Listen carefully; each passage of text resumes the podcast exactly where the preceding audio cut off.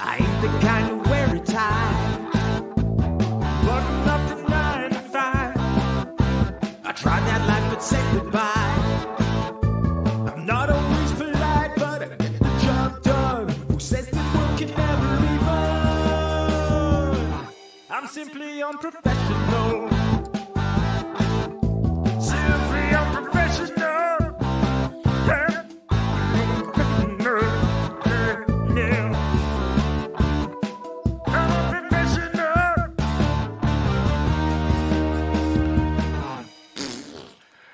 Good evening, everybody. Welcome back to another episode of Simply Unprofessional. I'm your host, Webby. Joining me tonight, we got Rob. Hey, guys, I'm Rob. Rob, it's just me and you this week. It is. Mainly because Devin has not watched the entire show of what we're going to be talking about today. Yes, it's usually the other way around. Yeah, no joke. So, ladies and gentlemen... we're going to be talking about the... God, what station was it? Oh, I don't know. Hold on. Hulu. Well, that's where I watched it. NBC. It aired on NBC. We're going to be talking about NBC's Blind Spot, which, if you haven't watched it, you should. It's on Hulu. And you can watch all of the seasons on Hulu now because the series is... completed. If you have not watched Blind Spot yet and you don't want spoilers for it, stop listening to this episode, go watch the show, come back and listen to this episode. Because there are going to be lots of spoilers. With that being said, Rob, first impressions of the show. Like, I'm talking like the first handful of episodes. I mean, it's kind of interesting. For some reason, when I watched the first 2 episodes, because you watched, or maybe it was just the first one, you asked me to watch. I was watching something else at the time, and I was like, oh, this is interesting. But it didn't immediately suck me in where I was like, I have to watch this and nothing else. But when I went back, after like 2 or 3 episodes, I was like, yes, I have to watch this and nothing else. So... But, I mean, it was really interesting from the start, but it took a couple episodes where I was like, yes, I'm invested in this. I need to see what happens.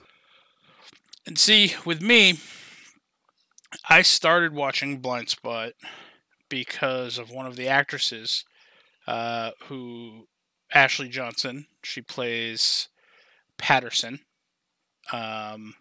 in the show, and she's part of the Critical Role cast, which I'm a huge fan of. And so I started, and like they had mentioned, and they drop little Blind Spot jokes here and there all throughout Critical Role, mainly during the first arc or the first season of it, because every time she was off in New York filming, she wasn't able to be on the show on Critical Role. That week. So that you'd go weeks and weeks without her being there, and then she'd pop back in for a couple weeks, and then she'd go and whatnot. But then as soon as I watched the first episode, I got sucked right in. The main character, the girl who plays Jane, I should probably pull up the thing so I can say their actual names.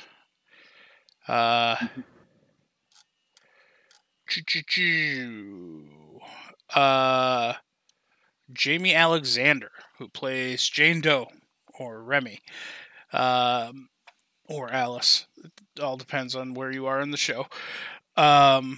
She also played in the first Thor movie. I believe she was Freya in the first Thor movie. So that was cool. Like I'm a huge comic book nerd, so it was cool to see another familiar face in a show, and then just the concept of it, like because the show opens up with her in Times Square in a duffel bag, naked, with amnesia, covered in tattoos, and she. Like, they clear out Times Square, she comes out of the bag, and then the New York branch of the FBI brings her in because she has a big tattoo on her back saying Kurt Weller FBI, which is the one of the head of the FBI's special task forces or something like that at the New York office. And Kurt doesn't know her from the beginning. He doesn't know who this woman is. Nope. And Kurt Weller's played by Sullivan Stapleton. And then the whole premise is like, as they're trying to help this Jane Doe, which is why they call her Jane Doe, because she doesn't know who she is. As they're trying to help her, they're trying to figure out what happened to her. And then they scan her body for these tattoos.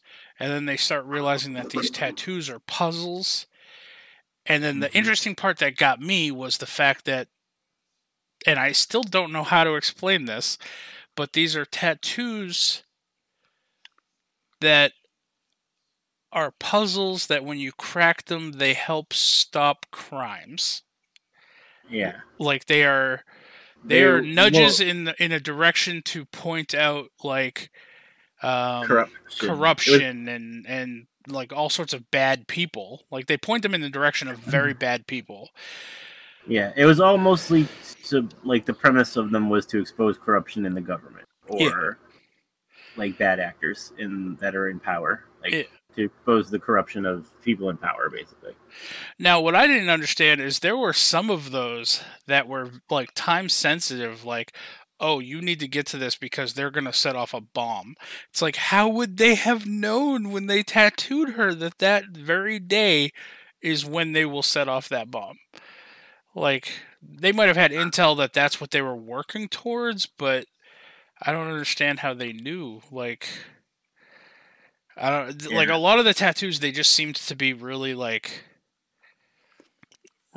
at the finish line, you know, last second saves, I guess. Yeah, and then in the second one, they strove to show that more, like, the why. Yeah. Because further seasons, well, you know, spoilers, blah, blah, blah. Because they had Roman, like, specifically saying, hey, this tattoo needs to be done now before this happens. Right, like, and they even had Oscar. They had Oscar do that in season one. They said, "Hey, I have a time sensitive."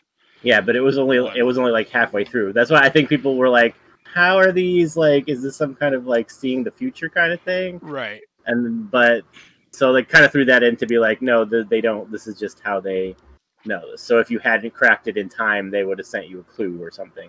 Blah, blah. Right. So essentially, this is this. Then after this kind of becomes like a weekly crime series where it's like each week is a new case that they solve and this, that, and the other thing. They end up giving Jane essentially like a consulting job with the FBI with the special task force because she's covered in these tattoos, and they want to help her. So they put her in protective custody. They give her kind of a consulting thing. And then eventually, like, they let her on, like, they let her out in the field with them to try to remember, to try to jog her brain in certain things. Mm-hmm. That's where you find out she knows, like, Kung Fu and speaks Mandarin and shit. But she doesn't realize that she knows how to do that. And then, I guess, eventually, now... You've watched it more recently than me. Maybe I missed this. She eventually just becomes a full-fledged FBI agent. Did she actually take the test or whatever is involved? Or did they just say, oh, well, you seem to handle yourself pretty well. Here's a gun and a badge. I still think technically she was a consultant. But they let her carry the gun around. I don't think she was an actual agent. Because I don't think they ever were like, oh... Special Agent Doe or whatever, or did they? I thought they did. By the end they did, because like, I know by the end she was given like twice during the series she was given a note. She was like, "Hey, no one's forcing you to do this. No one's forcing you to be here. You know, we got this under control. If you don't want to be here, you know, you can go off and you know live a normal ass life." But she kept just staying with the group. You know, because she trusted these were really the only friends she had that she knew of. Speaking of group, again, it's headed by Kurt Weller, played by Sullivan Stapleton. Then there's Jane, Jamie Alexander. Then there's Edgar Reed, played by Rob Brown. Then there's Natasha, or just Tasha Zapata, played by Audrey S. Esparza. Then there's Patterson, played by Ashley Johnson. Early in the season, there's Robert Borden, who is like the like a psychiatrist, I guess, or a therapist. He's one or the other. I don't remember. I guess he's a psychiatrist. He's played by Ukweli Roach. I'm probably going to butcher these names. You already are, I'm sure. And then the assistant, at least in season one, the assistant director in charge of the FBI's New York field office was Bethany Mayfair, played by Marianne Jean-Baptiste. And then the full-on director guy. Yeah. And then, like, other recurring characters, like, well, we already mentioned kind of Roman. Roman Briggs is Jane Doe's brother, like, natural brother. We find out that these are not their names, obviously. So, like I said at the beginning, Jane Doe is actually Remy Briggs, but that's also her adoptive name. Same with Roman. And her real name is Alice Kruger. And his real name is Kruger. What was his first name? Isaac. Yeah. Oh, no, Ian. Oh, Ian, that's right. Sorry. Yeah. Ian. So Roman is played by Luke Mitchell. Shepard, who is their adoptive mother, who is like the antagonist of the series for quite a while, is played by Michelle Hurd. One of my favorite characters is Rich.com, whose real name is Gord Enver. He's played by Ennis Esmer. Jesus. And I'm not even going to try that one.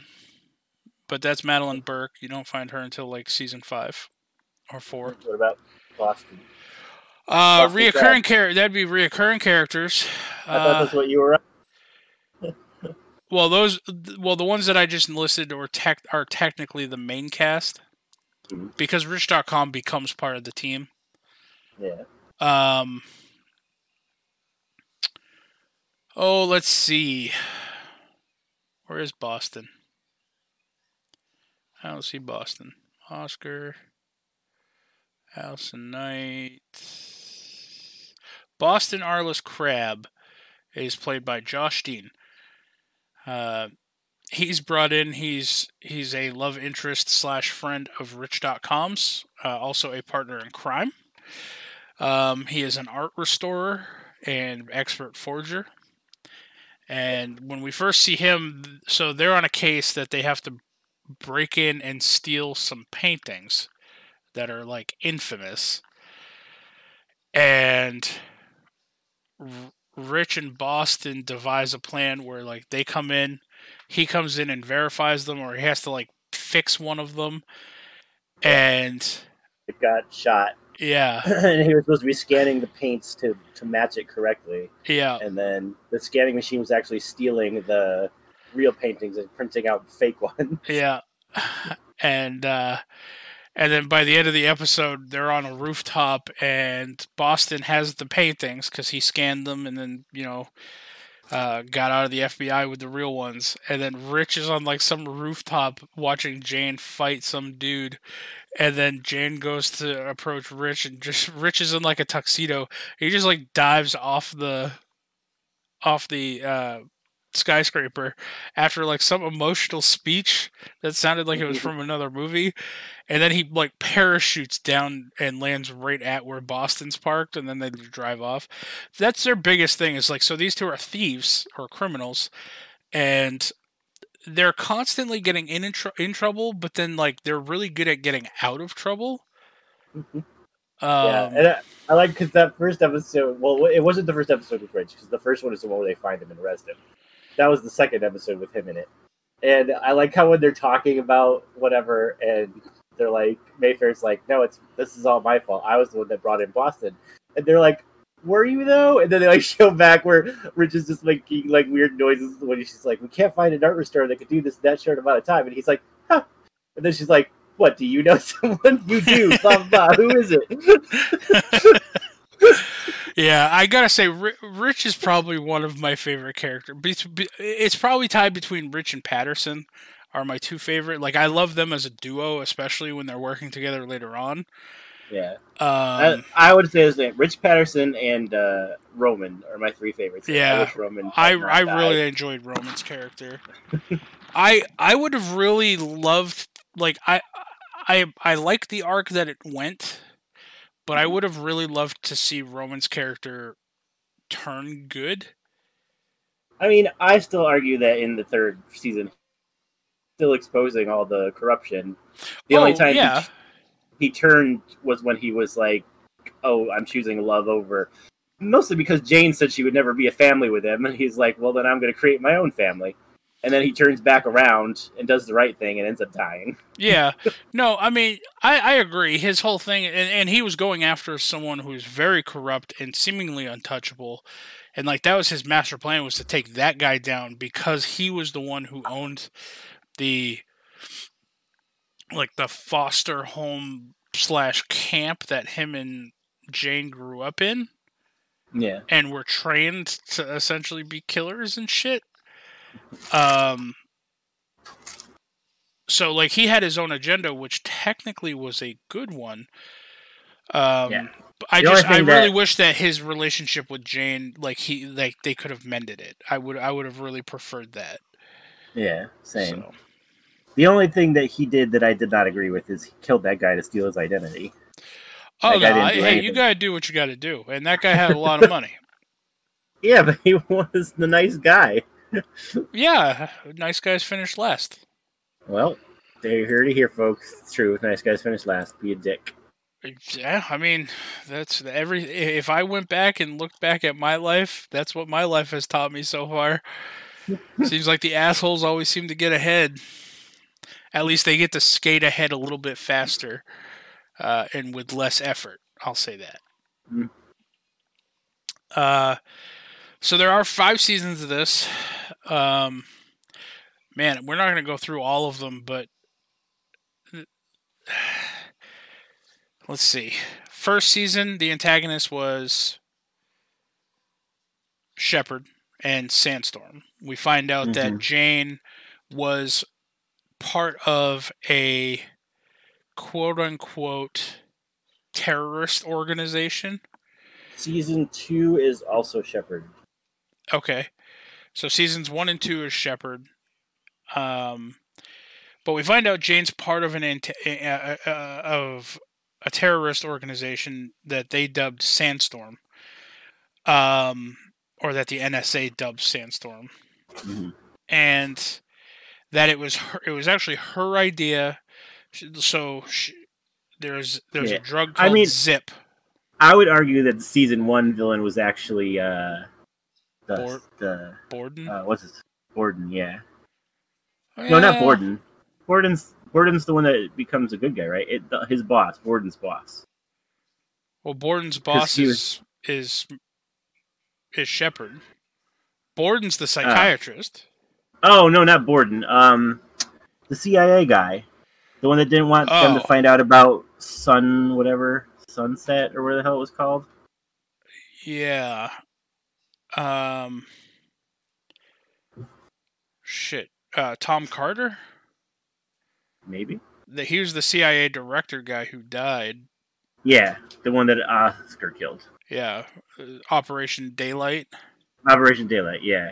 That's what I would argue, that him and Operation Daylight, trying to cover up Operation Daylight, was really the season 1 finale, because he dies and then Oscar shows up, and that's how season 2 starts. And then it's more... Yeah, okay. Focusing on Sandstorm and Shepard in season 2. Yeah. All right. Yeah. All right. I'll give you that. I also didn't like. Okay, let me ask you this. Okay, we're gonna get off the rails here for a moment, because again, like we'll give you kind of a brief rundown of the seasons here, like whatnot. But when you first got introduced to Weiss, what did you think of him? Which one's Weiss? Is that the lower director of the CIA? No, Weiss was the fucking. At first, he was like a lawyer, and he came in and he was investigating the team constantly. And White. Is it Whites? Whites? Yeah. Oh, I always call. Yeah. I thought it was just Weiss. No, it's Whites. Okay. Yeah, that guy. Okay. Oh yeah. Matthew Weiss. Yeah. Weitz. I hated him, but the last season he was pretty like funny and stuff, and he died for them in the end. So. No, see, it was a roller coaster for me. So I hated him, mm-hmm. Then I continued to hate him, and then that was pretty much the up of the roller coaster. And then I continued to hate him, and then at the last season.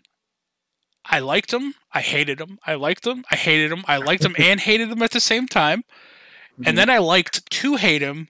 And then I ended up liking him when he died. Yeah. Because I was like, this guy's a dick. Like, he's constantly, like, just looking out for himself, running out.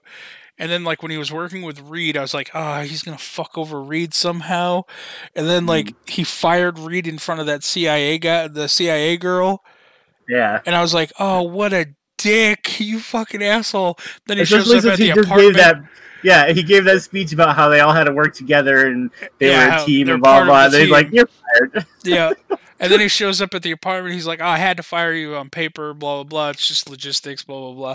And I was like, how are you going to fuck over somebody now? Oh, my God. I hated that guy so much. I hated him more than I liked him, so I feel like I just don't like him as a character. Like, his sacrifice at the end kind of redeemed him, but kind of didn't. Now, but the whole time, what was her name? Amara? Was it Amara?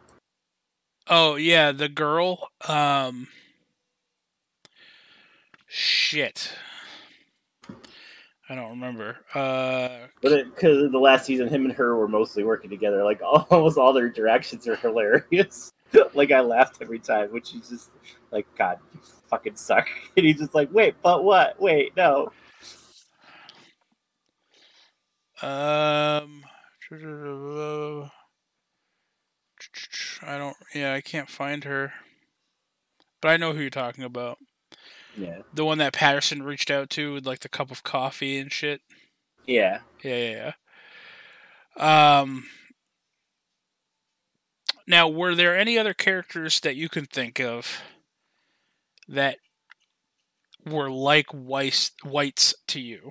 Like, where it was kind of like a, God, you fucking hate them, then you, all right, they're not so bad, then no, fuck this person.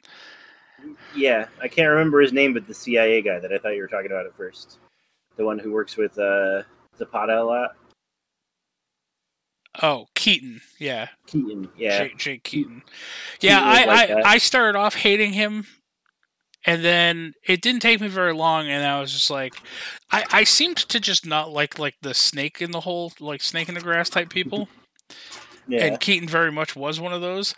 And then I was just like, and then he was on the level, and I was like, okay, he's a cool character. I like him. I like the theory behind him and the thought behind the character. And then at the end in, like, Season 5, when he turned on Zapata, I was like, you fucking cunt! I hate you! I hate everything about you now! Because he couldn't... They could have just easily just taken out the two bodyguards when they busted in, and then just taken in the fucking... whatever her name is. Yeah, the whole time I'm thinking of that, I'm like... Freaking Whites could have just pulled out his gun and shot her at any time. It's like, yeah, then you'd have to cover up a murder, but still, the whole thing would be done with. The thing is, he was already covering up a murder. Yeah. Because he bombed that fucking, just a regular civilian to cover something up. Yeah, dude, 100% they could have just walked in, fucking after been done with the whole thing. But like, no, their theory is, oh, if we just, it's like the whole Hydra theory. If we get rid of her, someone else worse is just going to step in. It's like, then just deal with them. Just, you know, but this woman is literally making everybody's lives a living hell. And then, who else? Oh, Nas. I hated Nas at first, especially since he was spying in like their private meetings with the doctor. Yeah. And then did she ever say why she was doing that?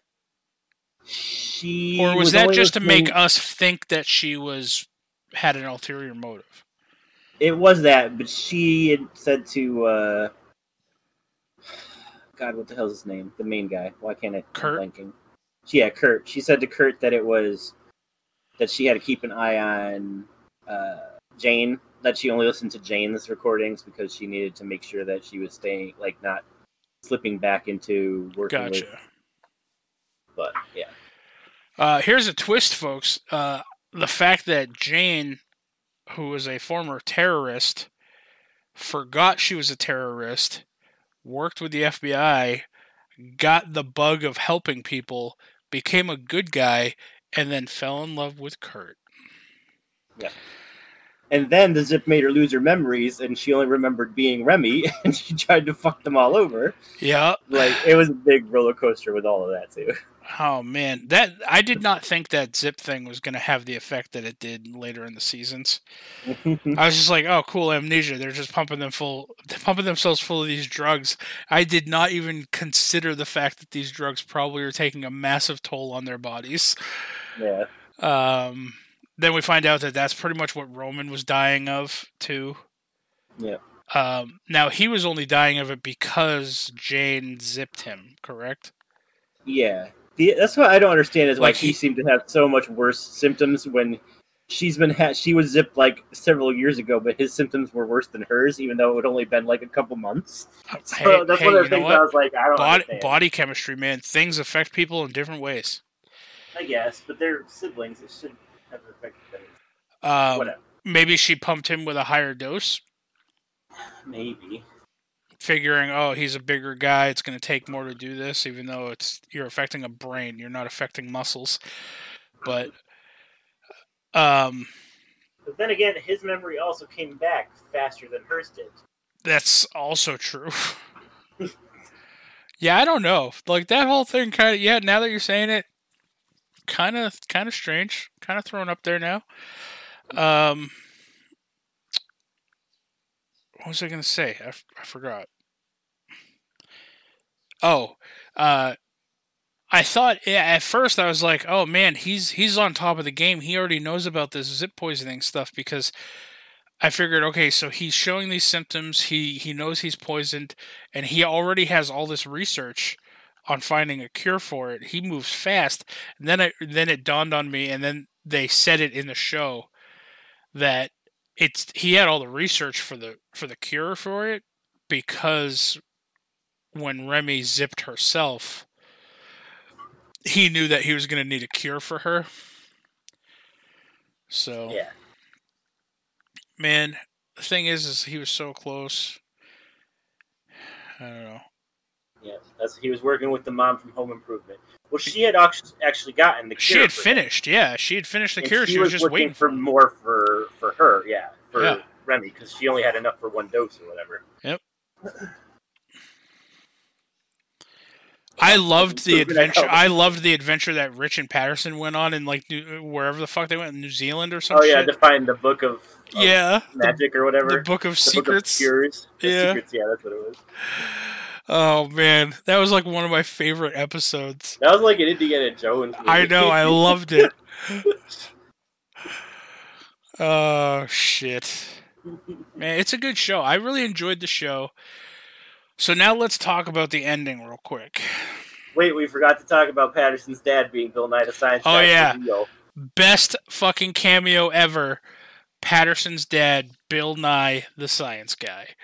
And and it's not just Bill Nye pretending to be her dad. Like, her dad is Bill Nye. Yeah. Like, he plays himself in the show. Yeah. Let me see.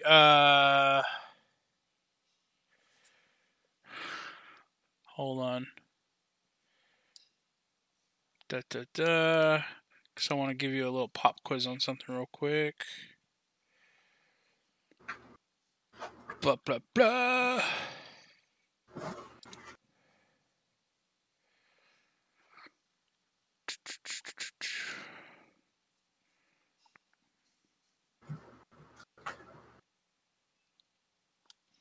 No, I don't care about any of this.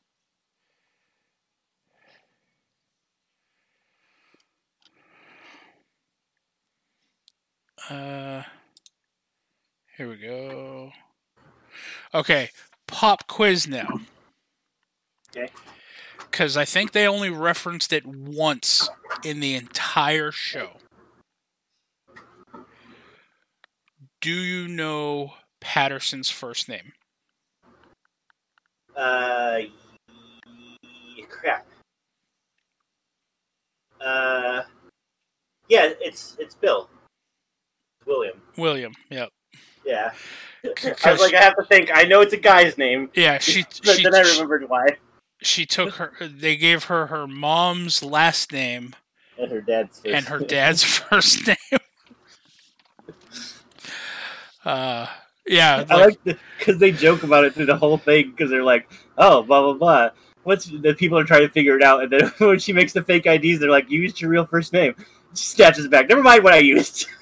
Yeah. Now I will say, okay, it's in my opinion. I think, given their job description and their job specialties, okay, so like their skill sets, I'll say. Mm-hmm. I think Patterson had it probably one of the worst throughout the entire series. The worst what? Like just, she had it the roughest. As far as her skill sets and like the situations that she was found in.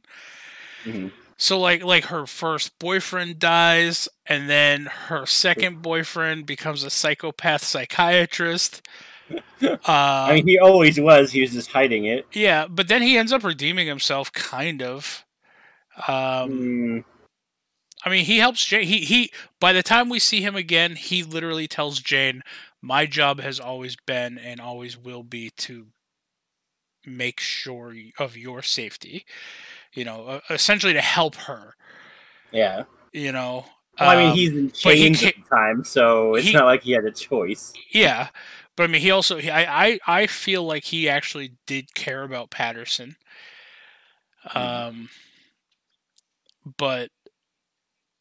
Yeah, so first boyfriend dead, second boyfriend presumed dead for a while, found out not dead, and that was a whole big thing. Next, she gets captured by that fucking the guy in like the antiques place, and then brought up to the cabin and like runs out in the fucking wintry forest barefoot. Mm-hmm. It's like, God, Patterson, just stay in the office. Like, you should not be in the field. But, like, she is trained for field duty, but I don't know. I just always felt so bad for her. Yeah, and then she's out with that guy, and it's a terrible date, and then there's a bomb or whatever. Yeah. Yeah. Oh, man. Okay. So, now and we're going to... And then she's the one that gets framed for whatever when Rich has to help her escape from the building. I don't remember what that one was, but it was just Patterson. So I remember they were like, "Where is she?" Oh yeah, then she got Rich's disguise as the old man janitor. Yeah. I love the fact that like whenever it was like, it came time to like get out of anywhere or get to anywhere in the FBI field office, Rich knew how to do it, and they all just like look at him like a. What? But then they don't question it. Because, like, he's in one cell, and then all of a sudden he's coming out through a vent, and he's somewhere else. He's like, what? All right, so the end. Let's talk about the series finale here. Me and you talked about it a little bit yesterday. So it ends, Jane has zip poisoning again. and it's not cured fully. And her symptoms are getting worse, and she knows she's dying. And she... They end up, like, stopping a bomb in Times Square again. In a trash can. There was going to be, like, an aerosolized zip bomb to try to, like, pretty much wipe the memories of everyone in New York. Yeah.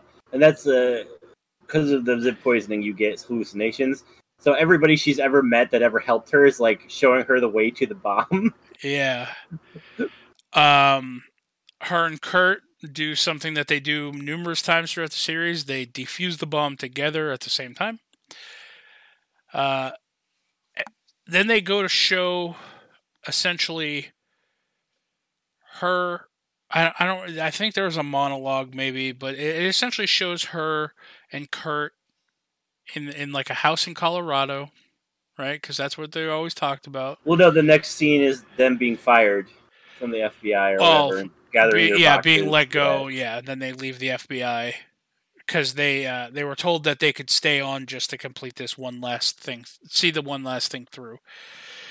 So they leave, and then it shows everybody at like either a Christmas or a Thanksgiving feast or something.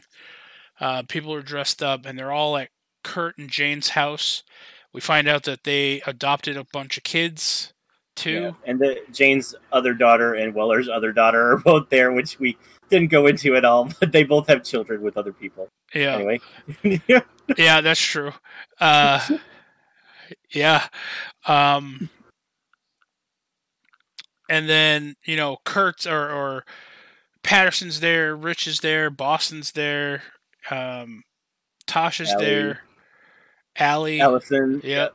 They're pretty much everybody but Reed, because Reed died. We didn't say that either, but Reed dies in the last season. Actually, before the last season. He dies in, like, season 5. I will say this, though. They fucking presumably killed off Patterson. And I was heartbroken. I was so disinterested in the next episode until she appeared. I was like, oh my god! And then she came back. I can watch this again. I was like, I don't know that I'm gonna bother finishing this. It was bad. Anyway, it shows all them feasting and whatnot, and then it just kind of zooms in on Jane, and she's just kind of like zoning out, but like, you know, surrounded by all of her loved ones. And then it shows her. Yeah, Kurt says something about we did it again or whatever, isn't it amazing, blah, blah, blah, that all these people are here because, like, nothing, like, one wrong thing and they all could have come crashing down, something like that. So then she starts thinking. So then it, like, zooms back to that part where they disarm the bomb in Times Square. Yeah. And then she essentially collapses after that. And I believe, if I remember correctly, like Tasha and somebody else, like they're holding Kurt back or whatever while like paramedics arrive or some shit. But then they essentially they show someone zipping up a body bag that had Jane in it, and it's in Times Square, and there's no one around, which. Is just kind of like the opening where she's in the bag in Times Square with no one around and she comes out. This is her going into a body bag, essentially. This is the life and death of Jane Doe, I feel. Now you feel like this is up to interpretation. Yes, because after they zip up the bag, it goes back to Jane again at the party. So I think you're left to decide which ending is the true ending, because there are things that seem like both could be the true ending, because when in this last episode, when she's running through the church to try to find the Ivy, the bad lady, she sees a bunch of people getting married, and the doctor is there, the one we were talking about who is supposed to be helping her. He appears and he says, like, this is your mind giving you happy endings because you're dying. So the dinner could have been her one last happy ending her brain was giving her as she died, which is what you're supposed to think. And then putting, like he said, Webby said, the bag was like, Matilda. The bag was like the artistic ending because she came out of the bag in the beginning. At the end, she goes into the bag. But in that ending, they just leave the bag in the middle of the street with no one around it at all. So it's like, why would anyone do that? That's the art part of it. You're not supposed to think about that. Okay, but it still happened. So you could say that that's not the real ending, that that's just what she was thinking could have happened. So it's either way, I think it's open to interpretation which ending is real. And then, like I said, because after they show that, they go back to the dinner party. And she's kind of just like, she kind of like comes out of, like snaps out of it and just smiles again. So I don't know. I think you can pick which ending you want, really. That's what they were giving you. Is it the artistic ending where she goes back in the bag? You know what? I'm going to write the writers of Blind Spot. I'm going to get a finalized answer. And I hope you're right, because I'd like to think that the real ending is her surrounded by all of her loved ones living in a house in Colorado somewhere. I don't know. Like I told you before, I didn't thinking that the body bag ending is the ending. I didn't like it because I didn't want Jane to die, but I liked it from an artistic standpoint. But yeah, I mean, if it's up for interpretation, or if it's up for, interpretation is the right word. Then, I mean, I guess I would choose to believe that the party one is the real ending. And I'm assuming that's what you would believe. Mm. Sorry, I'm fixing my pant leg. Well, yeah. So, I mean, that's the ending, folks. That's Blind Spot. I mean, we didn't cover a lot. There's a lot to the show. It's a roller coaster of a show. I'll say that, as far as I'm concerned. I will give you the answer that the creator gave. I just looked it up because it was the creator of Blind Spot gives an answer. It says, what should we make of the moment where we see what could have happened if Jane hadn't survived? Are we supposed to wonder which one is the real ending, or is it just her playing out the scenario in her head? Jiro, we're not going to comment on that. What's interesting about it is that it's kind of a Rorschach test for whether you're an optimist or a pessimist, and whether you want a happy ending or a sad ending. Some people vehemently are like, oh, she just imagined another possible scenario, and then went back to the party. And some people are like, oh my God, she died, and this whole dinner doesn't even exist. I think both are valid. The show is this episode to people just in the making of it. And it was so incredible to watch the 50-50 split happen. And people are like, what? No, that's crazy. Why would you think that? And on both sides, which is by design. We wanted it to be satisfying no matter what, if it makes sense, so that you could choose your perfect ending. But we believe it was really want to dig down and look for what our authorial intent. And that if you really want to dig down and look to what our authorial intent was, that there are markers throughout the text that clearly state what we think it is. Okay. So they left it vague on purpose, like you said, but yeah, they did have an actual intent of what they meant. Yeah, but he won't admit what it was. Well, they just said something about markers or something, didn't they? Text markers or something? Is it in that article that you're reading? Is that where the answer is? No. It's in the show, apparently. Okay, so me thinking that the body bag is the ending makes me a pessimist? I guess so. I mean, me thinking the opposite is an optimist. So, yeah. So I guess you're the optimist here. I guess so. Also, the next question was, so are Richard and Patterson really off somewhere in search of the Newtonian device now? And can we please get that as a spinoff? And he said, just tell me where and when, and I'll do it. I would absolutely love to drop everything and do a treasure hunting show with Ashley and Ennis. Literally, tell me where and I'll start. Yes, so. I want that. I want that to happen. Me too. All right. With that being said, Rob, how did you enjoy the show on a scale from 1 to 10? I would say 10. It was really enjoyable. Well, I'm glad that I gave you a recommendation that you thoroughly enjoyed. I think I'm going to give it a 10. I feel like they ended it. I don't know. It seems like they ended it a little too soon, but at the same time, it seems like it was the perfect time to end it.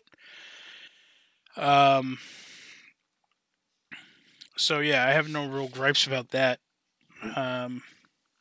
If there's anything that you could change, what would you change? Other than Roman dying. Why is there other that? Because. That would have been my answer, you jerk. Other than Reed dying. Will you stop taking away all the dying ones? No, just those two.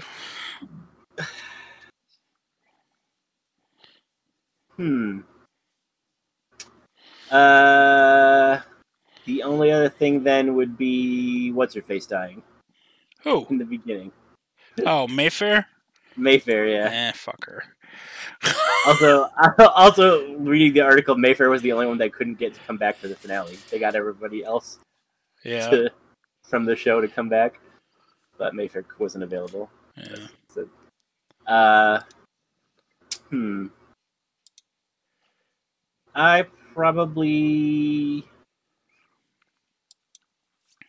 would have liked to see Crab more in the thing with Boston, Rich and Patterson in their puzzle solving stuff. Yeah, the three of them were really good together. All right, well that was Blind Spot. I ain't got nothing left to say on that. Wait, was there anything you would have changed? Oh, let's see. Probably Roman dying. Other than people, other than the things that you took away from me.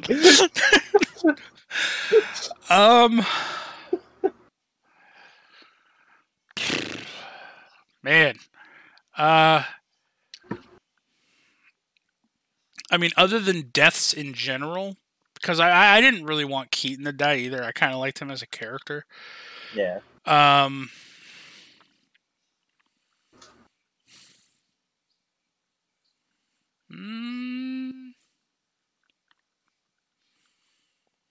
think they should have killed Whites sooner.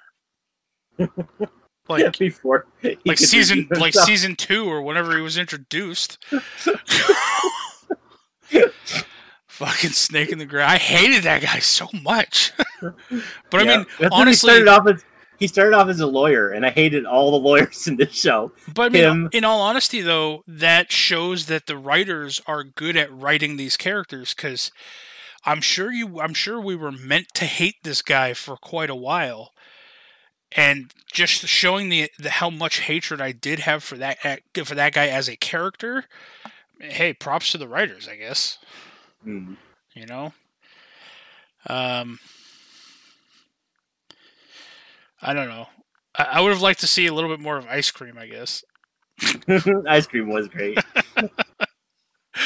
So, okay. So with that, we need a Getting Real with Rob Science Corner, whatever the fuck. Yep, getting real. I made the mistake. So. I am very unprofessional. I made this mistake of starting this episode without getting a drink of water. No, boy. So a question was posed to me to which I did not know the answer. So I did some research, and I learned things that I did not know. So the question was, what would it take to be able to breathe in space? So space is a vacuum. It does not have any gas in which you could breathe. In fact, if you were to hold your lungs in the vacuum of space, it would do severe damage to them. So if you're in space and you somehow think you could make it somewhere that has oxygen, you want to actually push all the air out of your lungs so that they don't get damaged. And then hopefully get somewhere before you have to take another breath. But anyway, so then I was like, well, then you would have to need an atmosphere around you and somehow. So I have learned that Earth's atmosphere is actually held in place by gravity. The Earth's gravity holds our atmosphere in place. That's why it doesn't just fly off into space and disappear into the vacuum. So you would need to generate your own gravitational field around yourself to hold oxygen in place in order for you to breathe. Basically, that is what it would take to be able to breathe in space. Or extend the Earth's atmosphere somehow, which is not a good idea because it's very precariously held in place, actually. It's very, very thin compared to the Earth itself. So let's not mess with it. So when the mean kids in school come up to you and say, your mama's so fat she has her own orbit, be like, yeah, that means she can survive in space. Yeah, pretty much. If you have enough gravity to hold oxygen to yourself, you would be able to breathe in space. That's the only way. Otherwise, there's no gases in space, really. But even if you had enough gravitational pull on yourself to hold oxygen to you, mm-hmm. First off, it would be a limited supply of oxygen, I'm feeling, in space, because you don't have anything producing oxygen then. Yeah, you'd only have a short time unless you, like, created your own, ecosystem with plants to renew oxygen as you breathe out carbon dioxide. And if you had that type of gravitational pull to be able to have something like that, how would that affect you on Earth?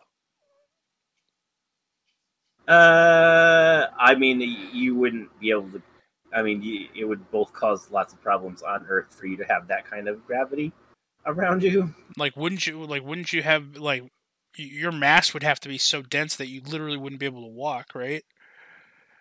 Yeah, pretty much. I mean, your mass would have to be, like, your mass would be enough to affect Earth itself. That's fucked up. Yeah. So you could cause, like, shifts in our rotation and stuff, which would not. With this question that was posed to you, so space is a vacuum, so it's void of all gases. Yes, except for around other things that, like, there's gases around other things with gravity that have been pulled to them. Right. But because of the gravitational forces, it sucked all the gases out of the space in between, so that's why it's a vacuum. Okay. Now, is there any way, not necessarily a human, but would it be possible to acquire some... No, I don't know how to word this.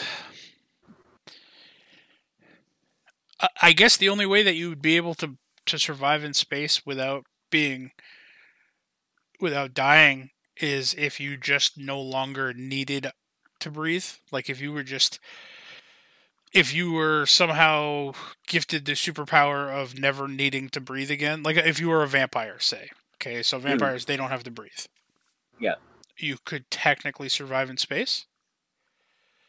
Yes. Depending on how far away from a heat source you got, because then you would just turn into a solid block of ice, but as long as you were warm enough then you could survive in space, yeah. Okay. So just it's just that pesky breathing thing. All right. Well, that was Science Corner with Rob. And that was our episode on Blind Spot, everybody. I hope you enjoyed it. If you have not seen Blind Spot, go watch it. Go. It's a great show. Cheer on everybody. Mm-hmm.